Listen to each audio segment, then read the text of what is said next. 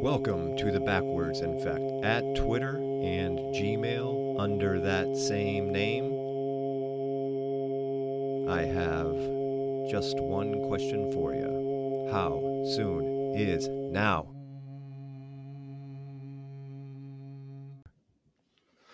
So, first time back since seeing each other for the first time um, since Cain's awakening or his major awakening. We did have one huge synchronistic uh, event that happened with the infamous Will Smith. Anybody knows the story? That was a, a landmark weekend, and uh, it was pretty cool. We were we were sitting in front of a restaurant waiting, and it was a country singer. It was just singing country song after country song and then Kane went up and tipped the guy. And the next song was his own version of Fresh Prince of Bel Air, which is obviously Will Smith. And just a huge synchronicity because you're it was so off the wall from the style of music that he was playing and he just bust out with the original fresh prince of bel air which was written by Will Smith, and he sang it in his own creative way. I've you know never heard that. I don't think I've ever heard anyone do a version of that song other than the original. So we were popping off, sitting there about to eat. Um, didn't get as much time as I, I don't think me or you wanted, as far as you know, kind of the stuff that we got going on. But you know, we have busy lives outside of doing the podcast. So, uh, but all in all, it was good to see you in person. Yeah, it's a it's a really good example of um, synchronicity. A good example. I've never really had one where there's like multiple people around that know what I'm talking about. Uh, most of most of them were always, you know, me by myself, and there's nobody there to share them with. So that was kind of interesting there's a it's such a good example of like what we're talking about because you can see the mind almost right away. And you know you don't have to accept it as something special you don't have to accept it as something spiritual. You can certainly chalk it up to a coincidence. And you can you can kind of understand how people can do that but I think for you and I, it was definitely uh, not in that category. And it was so funny because my I felt like my mind kind of started racing a little bit before, and I was contemplating should I request a song? Because he he actually mentioned if you want a request you can play a request. And I just kind of got up and tipped the guy because everybody was enjoying it. And I sat back down and he started playing the song and like immediately like I can't I don't even really really accept it. I was like, "Oh, what is this crap? Like I should have I should have put in a request." Like that's immediately what and then I started like like wait, what is this song? And it's actually Becca looked at me and she's like, "You know that's Fresh Prince." I'm like, "Oh my god, he just played Will Smith." After I stood up and had an interaction with this guy. Crazy. Yeah, for anyone that doesn't know, it's um, it probably means way more to us uh, than anyone who's listening. Like, how could that be a synchronicity? But the Monday after Will Smith was um had his anger moment and slapped someone, Chris Rock, on stage uh, that wasn't the event that made Cain so angry, but it was the um, landmark that we go to just because everyone watches TV. So, like, if you're in anger for for something in your life, and you and you have a weekend where you see the Will Smith slap, it just exacerbates the situation. So we always have that as like a timeline. So we hadn't seen each other in over a year, and to have that play at that particular time was like, what is going on? It was it was pretty cool. Yeah, it was it was definitely pretty cool. I think it's a great example of a synchronicity. It's a great example of how like you you pull meaning out of moments of time. And uh yeah, there I mean there was a lot of people there to share it with. A lot of family kind of understood it on a, at least a conceptual level.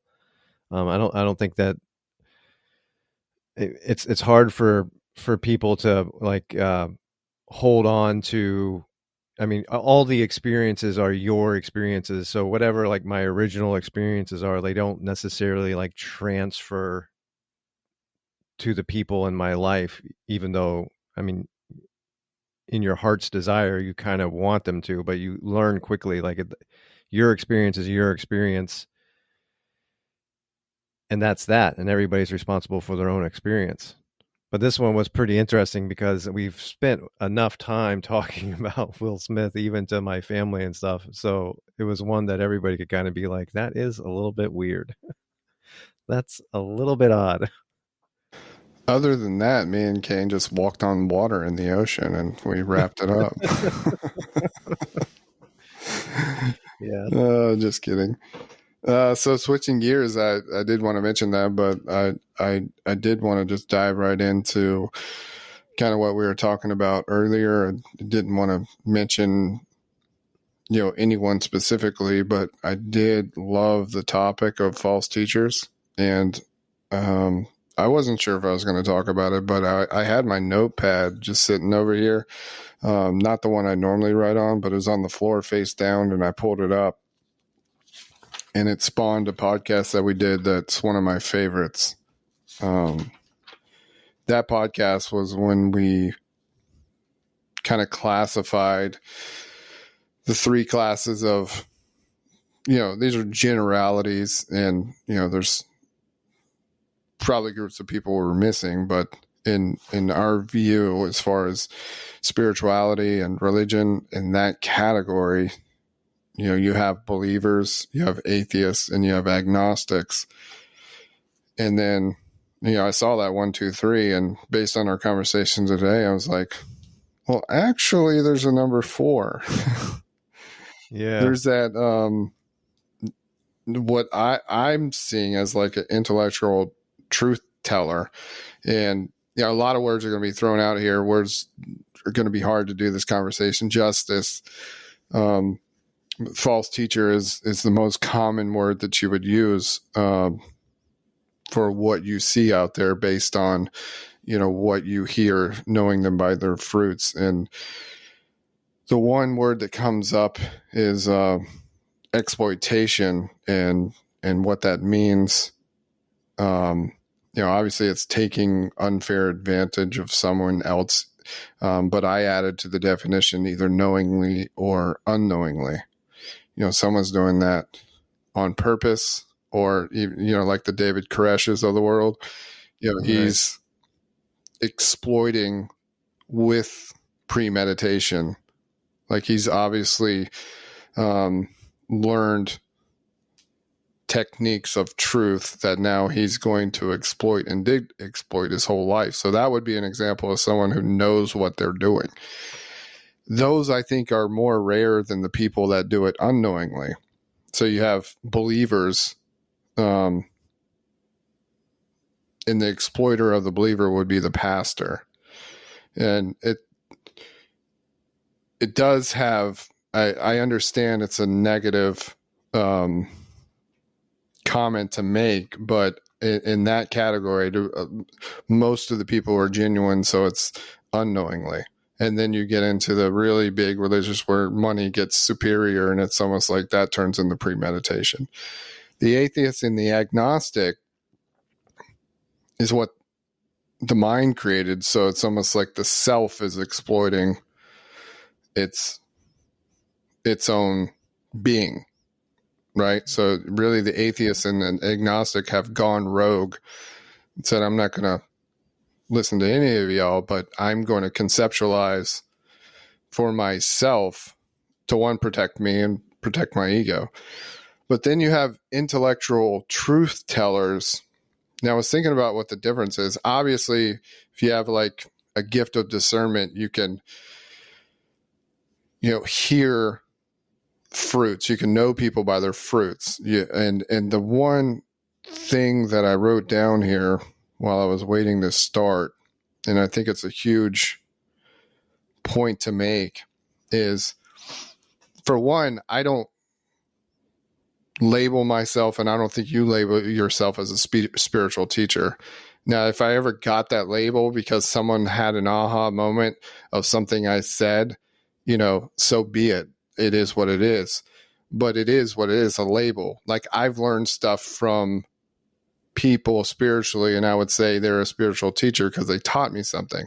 It doesn't mean I've put them on a pedestal that's above me. It's just in the category of spiritual, they taught me something. So it, it has that label. The one main difference that I notice in a lot of people I listen to is that on this program or on this episode, I can say something to you and it can hit you, and there is no guard up with truth or spirituality or or the past. So you can have an aha moment, I can have an aha moment. You can have a light bulb moment, I can. So we can be corrected. Like I'm not opposed to that at all because if you know the right. one truth that hits me, I'm I'm accepting that correction. There is no ego defense there. There is no ego like hurt the one thing that I'm seeing that stands out to me with intellectual truth tellers that I would label as false teachers is they cannot be corrected.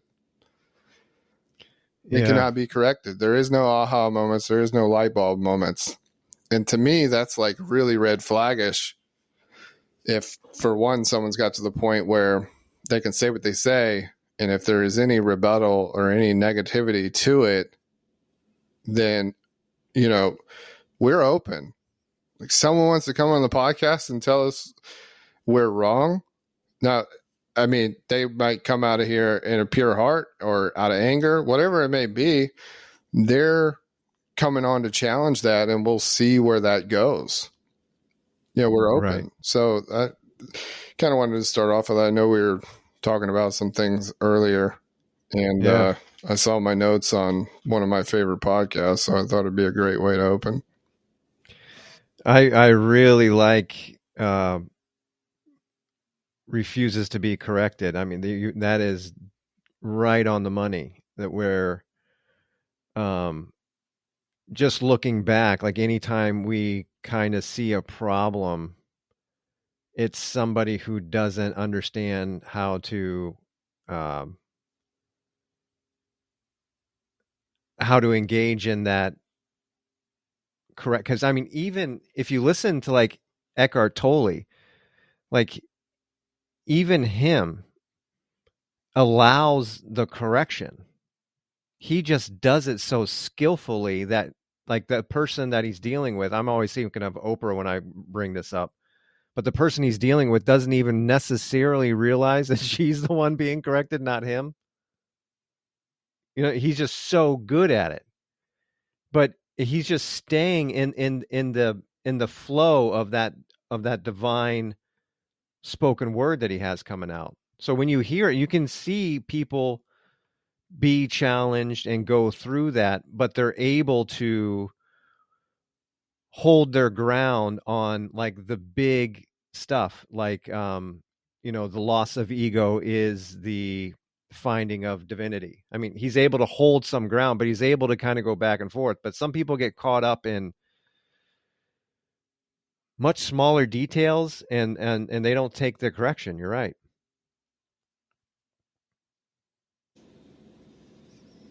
Yeah, aside from listening to people,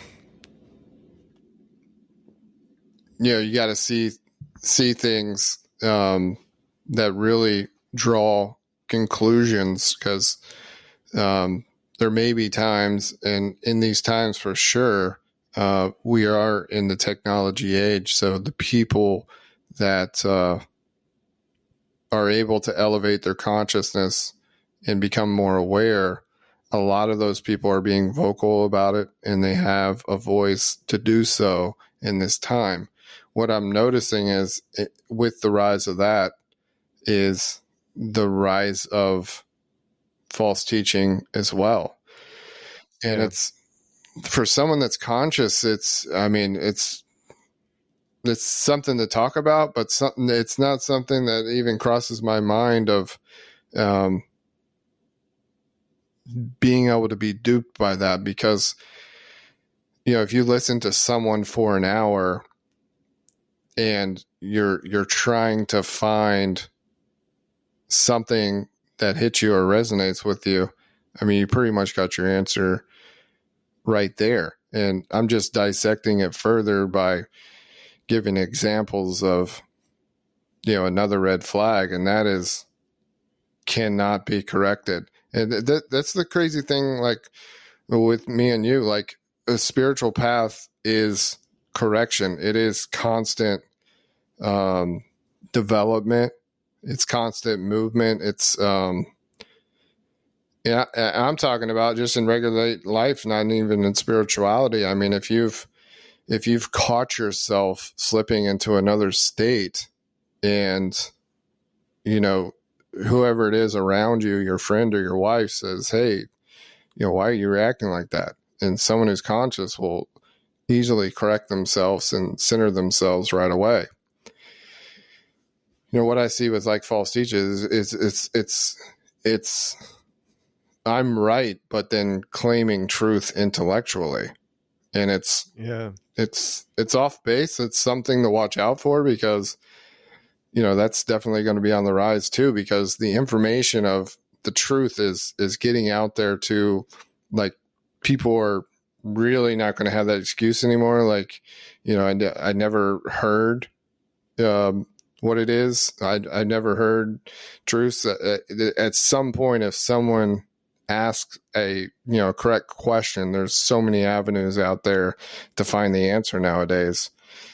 Um but yeah i think it's worth bringing up and talking about Yeah, you, there's definitely a contrast, um, especially when you're going over uh, a lot of spiritual content. And I mean, we have our favorites, and I'm sure like personal favorite probably plays some into this, but I think it kind of goes well beyond that. But you have, you know, Michael Singer, you have Eckhart Tolle, you have Osho, uh, Gene Hart would be in there. Um, and you can spend time you know an hour listening and you feel enriched you feel maybe confronted maybe challenged you feel um excited i mean they know how to inspire i mean they there's a lot of it, it's worth doing because there's like spiritual nourishment that's going on through the the right spoken word. But then you get on some other ones and it's it's a literal exhaustion. It just exhausts you. Like yeah i mean it's all done and it's like what was that? I mean i heard bits and pieces of like the right words together but where was the nourishment like who are you talking to Yeah, it's a good point. I mean, that's that's that's the bottom line when it comes to spirituality and who to trust is do is someone speaking to your heart and someone speaking to your brain are like two totally different things. Yeah. And if someone's speaking to your brain, it's like you're trying to figure it out. What I- like you're trying to figure it out. Well, the brain is trying to figure it out. When someone speaks to the heart, and um, whether it's conflict or a good resonation or confirmation, you know, that's where the correction comes in. Like, uh, you know, like, like you mentioned, Eckhart Tolle can, I can turn them on and have a synchronistic moment and be like, I've been missing the boat the last couple of days. And, you know, you get back on track from that. That's a correction. That you- Yeah. no matter how much we do or how much we talk, I still like to listen to other guys who have the same uh, uh, fruits involved because it's you know therapeutic to the spirit and if it's not therapeutic to the spirit then you know, that's it. I mean, uh, it, it, for for me, it was it's it's something I'd love to talk about because I don't know if everyone is built the same way I am. I mean, I we suspect that you know maybe we were, but through life experiences, you know, you built something, I built something. But when I heard truth for the first time, I was like, I mean, I wanted to be slapped in the face, and then I wanted to be slapped in the face again, and then I wanted to be slapped in the. I was like, hit me, hit me. It was like Neo yeah. hooked up in the machine. Like, hell yeah, give me more. Yeah, hit me. And if you the discernment is if you hear someone that's saying a lot of the right things, religion is a perfect example because you have a book, you have doctrination. However, now we have the popularity of real truth. Like it's it's it's getting out there in a way that uh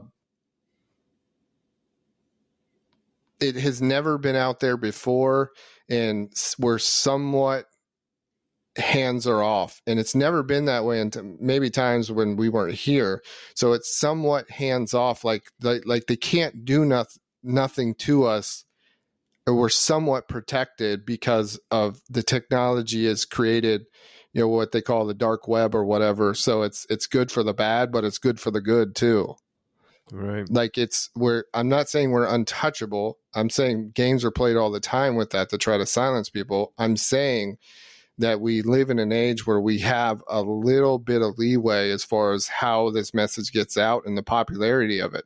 With that comes the same way it happened to religion. People are going to start taking the words of truth, all the words of truth, and we're going to start turning them into their own doctrine in their brain yeah. And then they're going to project that. but if it doesn't come from the right place, it's going to sound very appealing to a lot of people because intellectually, the power of now is pretty cool too. Yeah. Intellectually, the power of now is pretty, pretty damn cool. But if you think it stops there, you know, you're, you, you become, um, a member of the congregation, just like someone you know you become addicted to the message of the next day. Yeah. Yeah it's good. Yeah and then i mean there's definitely more malevolent versions of it. I think that's what we were talking about uh, a while ago now where you know something like the law of attraction and then you you realize like oh like somebody could be going in the law of attraction like in not a correct way and you could being led into karmic suffering that wouldn't necessarily be necessary. So you can see some of them they almost look malevolent and then some of them just look like a money thing and then some of them look um, look like almost like a ego just completely gone wild. Like that, that's one of the things that I've really kind of um, understood about myself. It's like when you early on have some kind of ego dissolving experience and I know I had one in junior high just from being choked out. Like I don't know how it was the experience it was, but it was an ex- experience of losing the ego, meaning my body and my consciousness, I was aware were not tied together. But I was aware of that at like a junior high level. So when people later started to talk about dissolving the ego or um, working on the ego, I always heard that and said, "Oh, that's that's elementary. I've already done that. That's that's element. You see, the ego can grab even that." And so you have this last category where like people I'm sure can get all kinds of mystical and still not necessarily understand that it's that the ego is driving into places and i bet that happens a lot on psychedelics. I bet um and i'm not saying anything for or against psychedelics. I'm just saying i'm i'm sure it gets a little bit hairy to try to understand the mystical without the discipline of meditation. Um but yeah, it seems like there's three categories there where, you know, you have this malevolent, you have like these days almost like corporatized where it's it's just systems of control and and uh, ways to make money and then the last one would be like these out of control egos. But um yeah i i think i'm just going back in my head and i'm trying to like figure out where these false teachers went wrong. It seems like there's a lot of different ways it can go wrong, and and um, they might not necessarily be aware of much of it at all.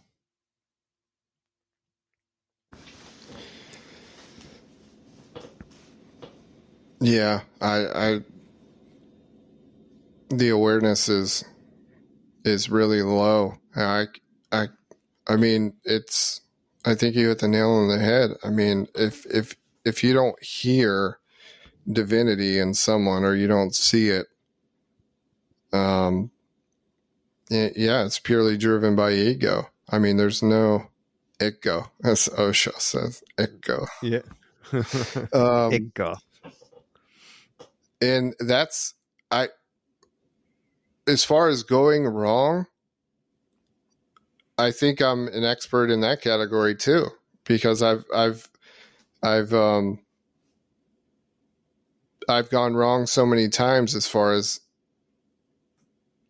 I mean wrong being I mean not not the best of words, but I'm saying like as far as the path goes, like how many times the ego wins and you don't necessarily um meditate or you know go through periods of time where you know like how it takes hold, but you let it anyway, knowingly.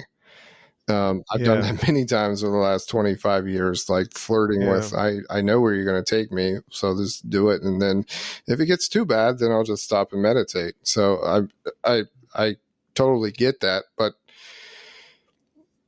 I think the bottom line for me is like, I, I know, um, it only happens through discipline and meditation. And I think with some people of what I've heard, just the people that, you know, choose not to meditate and uh, choose not to see the value in it, that it's just a game of laziness as far as I know the words of truth. I have that concept. So I'm going to use that concept. I'm going to speak about that concept but I'm not going to put in the work. And I'm not saying that's like a conscious, like not necessarily this is knowingly and unknowingly. I'm not saying people actually premeditate the laziness. I feel like the ego is that quick and that strong that it just talks you out of it every time. And you developed, hey, yeah, I don't have to do that meditation stuff. I don't have to do the work. I know the concept of truth. And that's my message. That's what I'm going to talk about.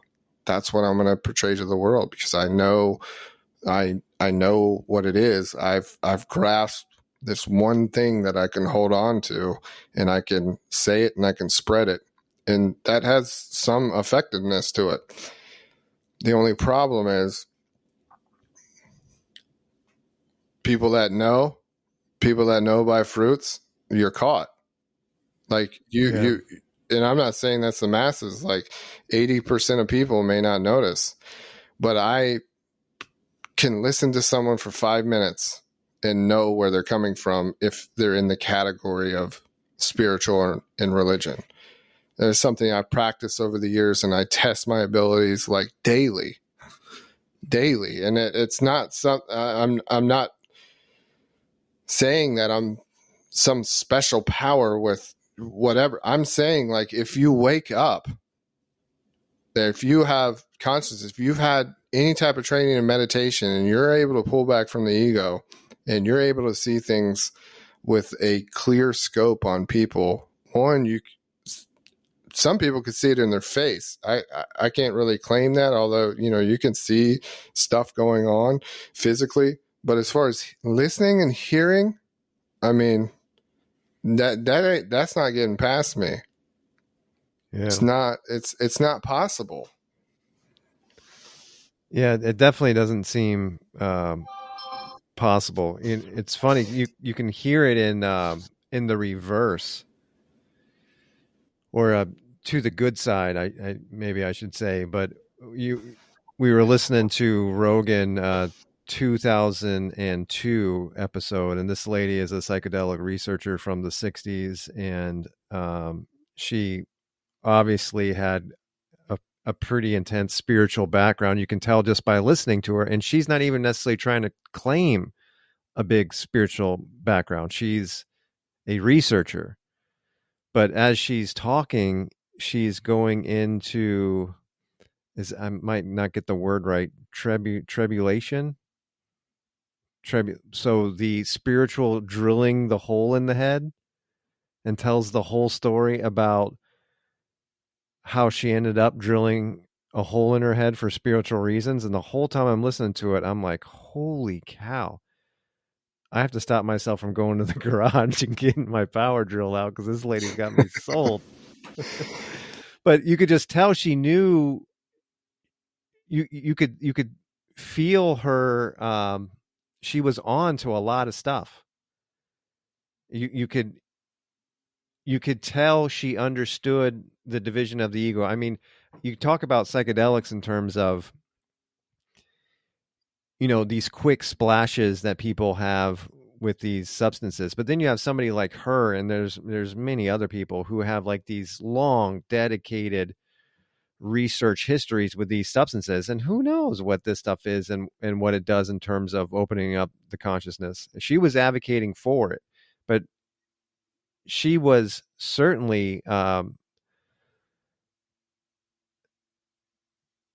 sounding and resonating with my heart when she was talking and it's so much so that like a new concept that um I hadn't even really thought of. It's funny because like my it, I have a really hard impression of that tactic. It's from the movie Pi. Did you ever see that movie Pi? No. So it's a movie about a guy who thinks he understands the pattern in 3.14, which is a non-repeating, non-terminating decimal point. I mean, the famous pi. Oh, thinks yes, he's found yes. he thinks he's found a pattern in it, and it drives him crazy, and he ends up drilling a hole in his head. Spoiler alert! it's in oh, the oh no, I I've never seen that.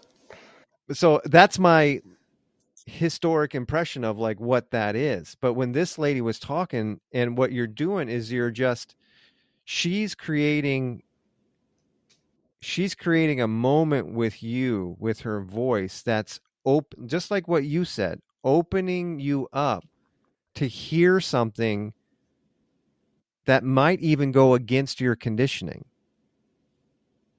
Yes. so she's talking about something like she's going right at my conditioning. Like I don't think it's a good idea to dr- drill a hole in your head. I'm not saying it's a good idea to drill a hole in your head now.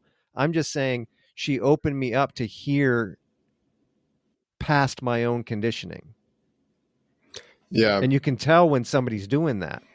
Amanda Fielding is her name, and that's a perfect example of another person that has not been labeled as a spiritual teacher. And it's also a woman that can accept correction. Um, you can notice Yeah. that about her. So there is like, you know, you, you, you have the direct people who have realized that they have the ability to spread divinity with their mouth and put it into words not everybody has that ability. The people that have, a lot of them get popular and they do what they do. Amanda Fielding is a perfect example of someone who hasn't done that all of her life. She's more of like science, scientific researcher, but you can still hear divinity in her. Yeah. Like so, like discernment still works with a person like that. I'm not. That's why I hate the label spiritual teacher. I, I know we talk a lot of, about people on here that have been mentors to us, and it, it's not really the point. Like the the point is like the power of discernment in your everyday life as well. Like I may sit down with someone and have a conversation with them, and somehow we're both elevated, and somehow we know something um, resonated, even if it wasn't about spirituality.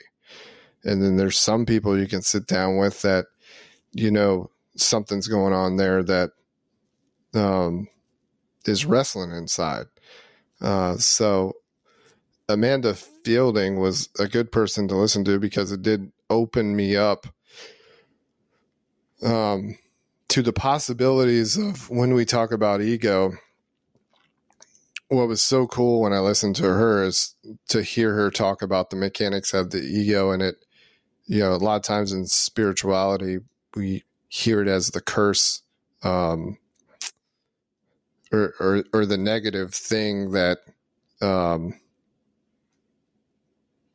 you know, we have to break down. But the, the way that she explains it is, um, for survival, like in this place, it it was it was almost inevitable. And there may be more mechanics at play than we think just in terms of survival and why we did it. Um because you think of all the things that humanity has gone through in just the last couple thousand years. And you know if you're thrust into this place you have a certain level of survival you have a certain level of of you know ego that has to be here just like the fighting wars. I mean we're still in the stages of fighting wars so you got and to hear her explain scientifically and you know how the body works and the research that she's done over her life and that um you know more about we know where we are. We know something's blocking us from using our brains to its full capacity, which is where you get into higher dimensions. Not so much, it was just cool to hear and refreshing to hear the approach of what you're doing is actually, uh, you know, the work of obviously what's been passed down to you from people in the past, but just having the knowledge that you know something's there that doesn't give you the ability to be like the fullest human possible that that access is there. And she also made note like I, I love the way she talks about psychedelics. I mean she definitely doesn't think that's the answer. She's definitely for non-toxic psychedelics um, natural. But then she did mention you know the admirable way of you know long-term meditation can get you there. It's just yeah, and I'm not 100% sold on fast tracking it by psychedelics because any experience or people that I've had, you know, or talked to, like it didn't get them there, and uh, it might have got them there during the event, but it it didn't help them stay there. As soon as they got back in the world, they just get back into the same brain activity. Yeah, and if it expands the ego, like if the ego will expand like the rest of you, I mean, then yeah, yeah, you you you might not know what you've created. You might be creating something more difficult to liberate yourself from. Um, yeah, it's funny, like the way she was talking about the ego in terms of survival, and uh, she got me thinking too on that point. Where, I mean, you you can take something like um, like racism.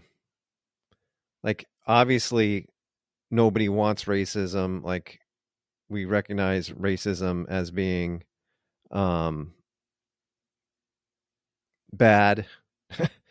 But when you're when you're doing dream work like you find yourself constantly like in these conflict type things. And then you start to realize like these ways of prejudging others is just a it's just a simple survival mechanism.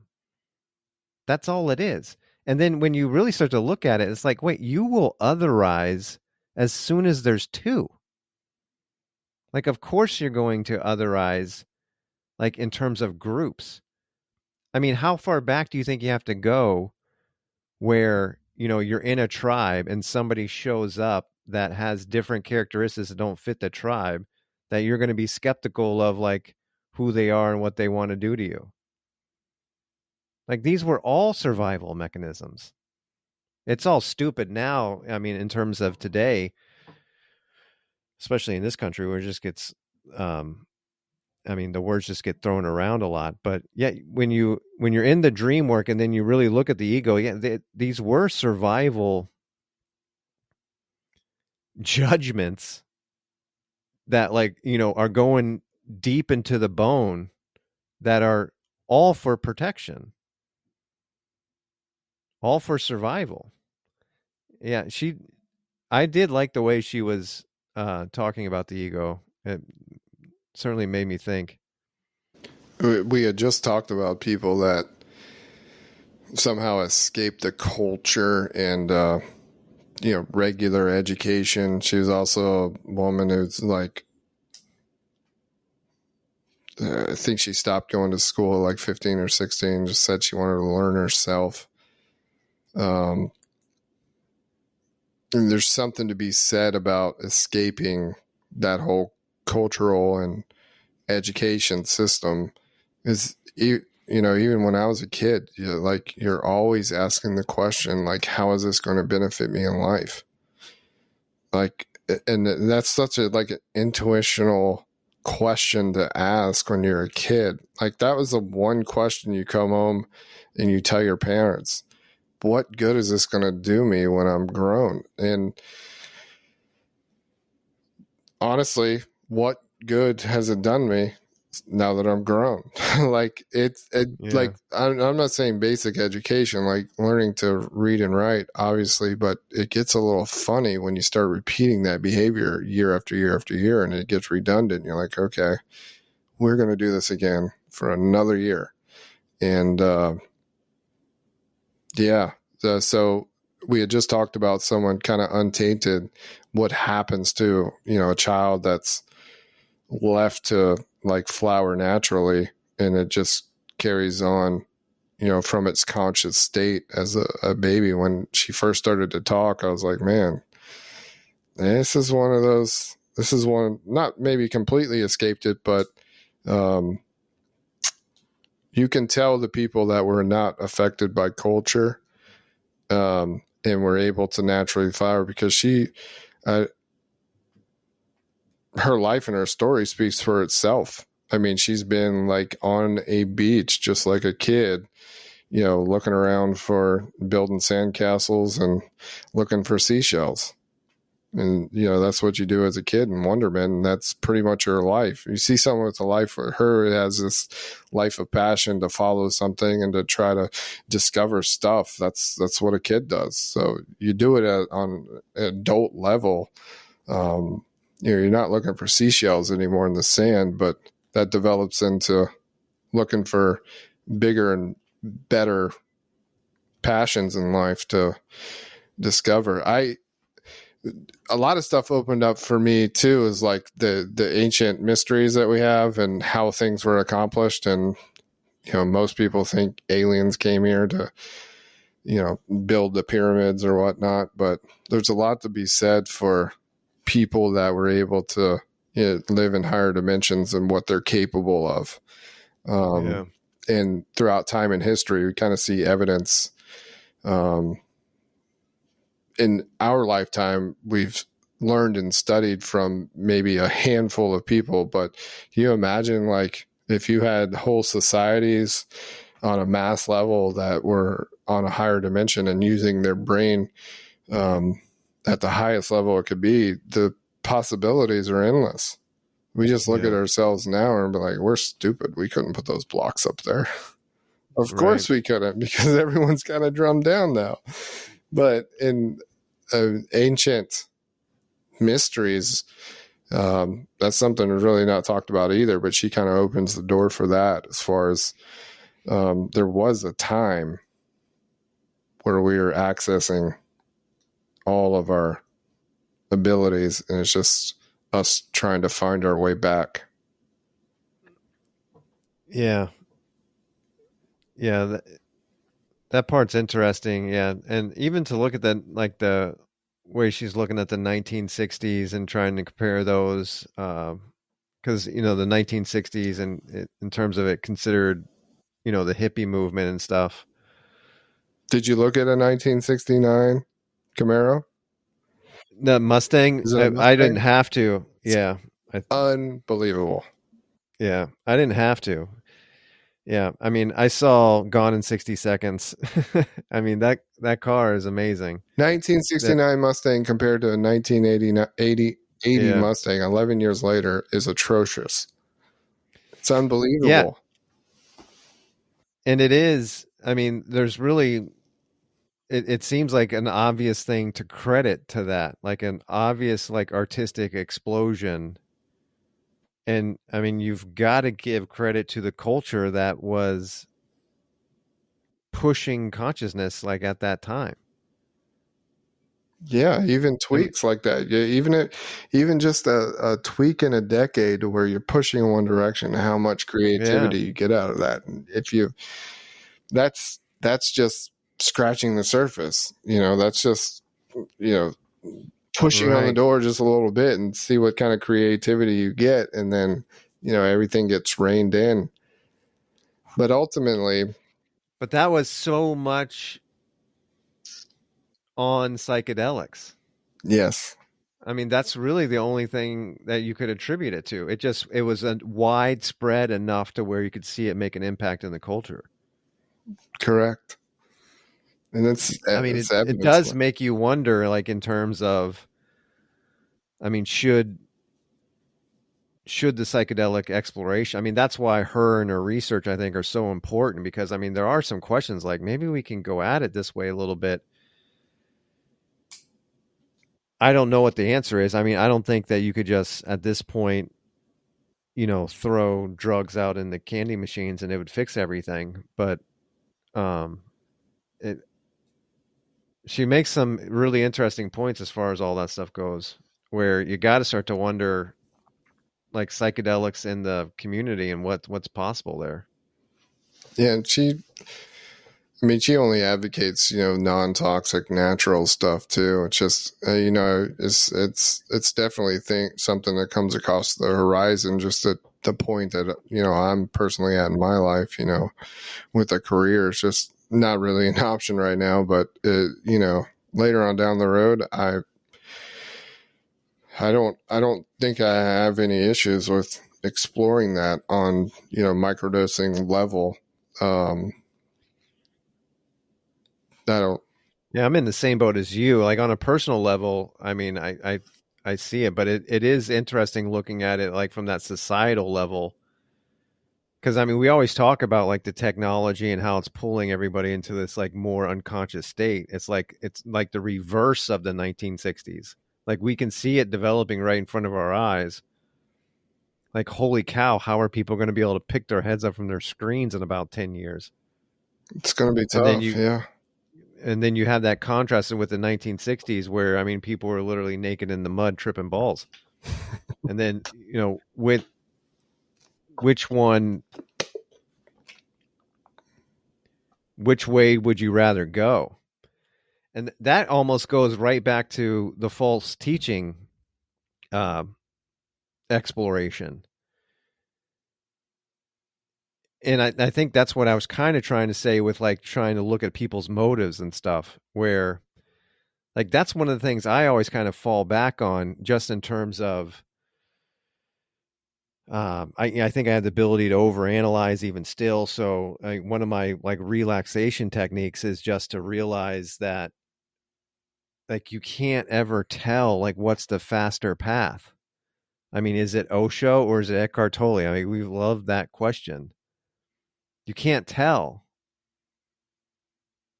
Like towards the suffering or towards the ascension. What do you think is going to be faster? I don't think you can ever you can just relax because you're not going to be able to know like the divine ascension that's happening happening naturally that you're just an an evolutionary part of now. Yeah, meditation and uh, the technique of it is probably top of mind for me as far as you know when the mind's going and I have a tendency to try to quiet it right away. And, you know, everything I've been hearing is, um, especially Michael Singer, I think when he uh, introduced it is, you know, if it is going, that you're just watching it. I have a tendency, like, if I get up after 20 minutes and I'm like, I just had a racing mind the whole time. I just had a racing mind and I almost attributed it to, damn, did I just fail? Like I didn't have a good meditation. Right. And so my, my only fallback is like, I, if that does happen, I do just observe and, uh, you know, I know I'm observing the thoughts. You know, obviously, if if if it's racing, my subconscious for the day was, you know, it's pretty intense. So it's kind of good. But I always have the question do you wait till it stops? Like if I stop when my mind's racing and it, it didn't stop after 30 minutes and I get up, I'm like, Luke, you're to. You're gonna effing get up, like you you didn't even stop your mind. Now you're gonna get up. Like, were you successful? Were you not successful? And then there's times I get down and meditate. I'm like, you know what? You you just go through your whole body, you know, settle down, and you know, I'm I just want to practice presence. And uh, for me, when there's no agenda and I just practice presence, I mean that that's that's the path for me as far as gaining clarity and you know then seeing the result of that during my day. But yeah, I've I've had some questions recently, like on meditation specifically. Not necessarily questions, just a little bit unsure of. Uh, some things, but working through it. Yeah, that Glorian podcast really kind of helped me out uh, today. I mean, that one I will contradict myself in this next statement because it is almost exhausting, but it's it's because it's hitting you with so much truth. I mean, it, these guys are just I mean, it's the most down to business information that I think I've found. Um, it's it's just pretty hardcore. But uh, they go into a lot of the imagination and clairvoyance and understanding the imagination and the imagination being um, the same thing as clairvoyance. The imagination, what what what you imagine is like and and is just as much as everything else. Like the importance of that imagination the importance of that divine creation that's happening all the time whether you're aware of it or not and to to put it in perspective like that of that uh,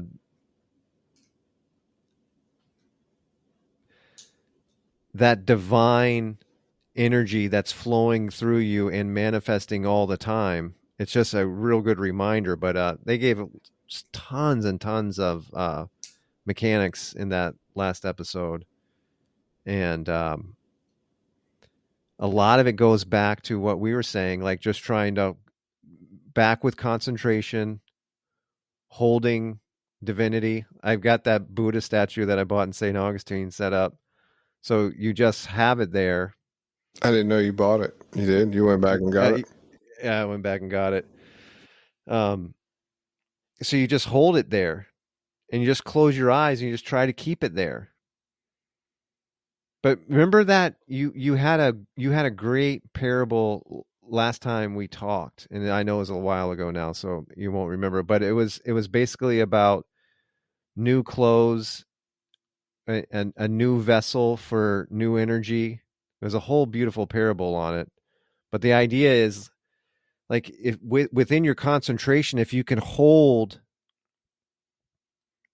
a new vessel through your imagination we're not i mean it is mystical but I, I don't think people realize like you don't have to you know fully go off into the astral to start understanding the mystical. Just hold it in your imagination you're holding like a new vessel for new divine energy to enter and um,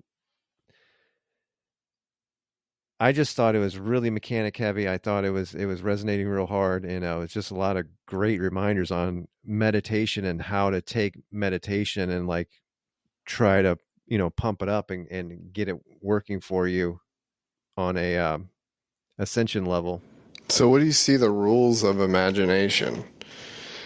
Because I just asked that question because you know you you can go down some insane rabbit holes of imagination. Some of the best things that you can hold your in your mind's eye are things in your past, like someone that wronged you or something. Like it's very it's very funny. You can hold that situation in your mind's eye. So what it, I'm not saying that's necessarily good, especially if you've you've gotten to a certain point. Like, why are you going back uh, to one thing I've noticed though, like lust or anything as far as an imagination, like any of the dead, deadly seven, like resentment or especially especially resentment. Like if you have resentment towards someone, like if you're able to raise that emotion, you can hold that in your mind's eye for as long as you want to. What are the rules you think of imagination of like along the lines of what you're talking about because I've I've actually had those experiences where I wake up at 2 a.m. in the morning and then I'll like imagine like flying through the valley of beautiful mountains and I'll see it. I'm not like flying in the astral, but my mind's eye is flying like through a scenic. Uh, I learned how to do that in one of my low points. This is which is crazy, but um, there is a contrast there and I, and I know you're you're going down a rabbit hole with the sin creating with the seven deadly, but you know what what's your take on that? Yeah, like anytime you're if you're talking about imagining, I mean, you're creating an entire space, and then you're you're creating you're creating an alternate version of yourself that you, that can then manifest. But it's hard. I mean, from that description, it'd be hard to say maybe that's already been there and you're just going back to it. Um, that part's hard to say in like a specific situation like that. But in terms of in terms of the imagination, I think most of the time for most people who don't put any um who don't put any will into understanding the process, the imagination is just running all the time and it's and it's doing so unconsciously so of course the seven deadly it's going to get pulled into those. And it's it's just it literally is the creation of the entities. It's through the through that time spent in resentment. It's it's it's creating through the imagination because you don't have conscious control over the imagination. But what Glorian just reminds you to do is just stop and take conscious control of the imagination. So I think that's the only rule is taking conscious will to the imagination. So instead of receiving, you create the open vessel, you create the open Buddha, you create the open flying Luke, you create whatever, and and then hold it long enough to where it starts coming back and you start receiving. Uh, yeah, that's that's a good point. Because I think the point I'm trying to make is the seven deadly is usually tied to memories, and you have photographic yep. memories. So the mind's eye, it's almost like seems easier.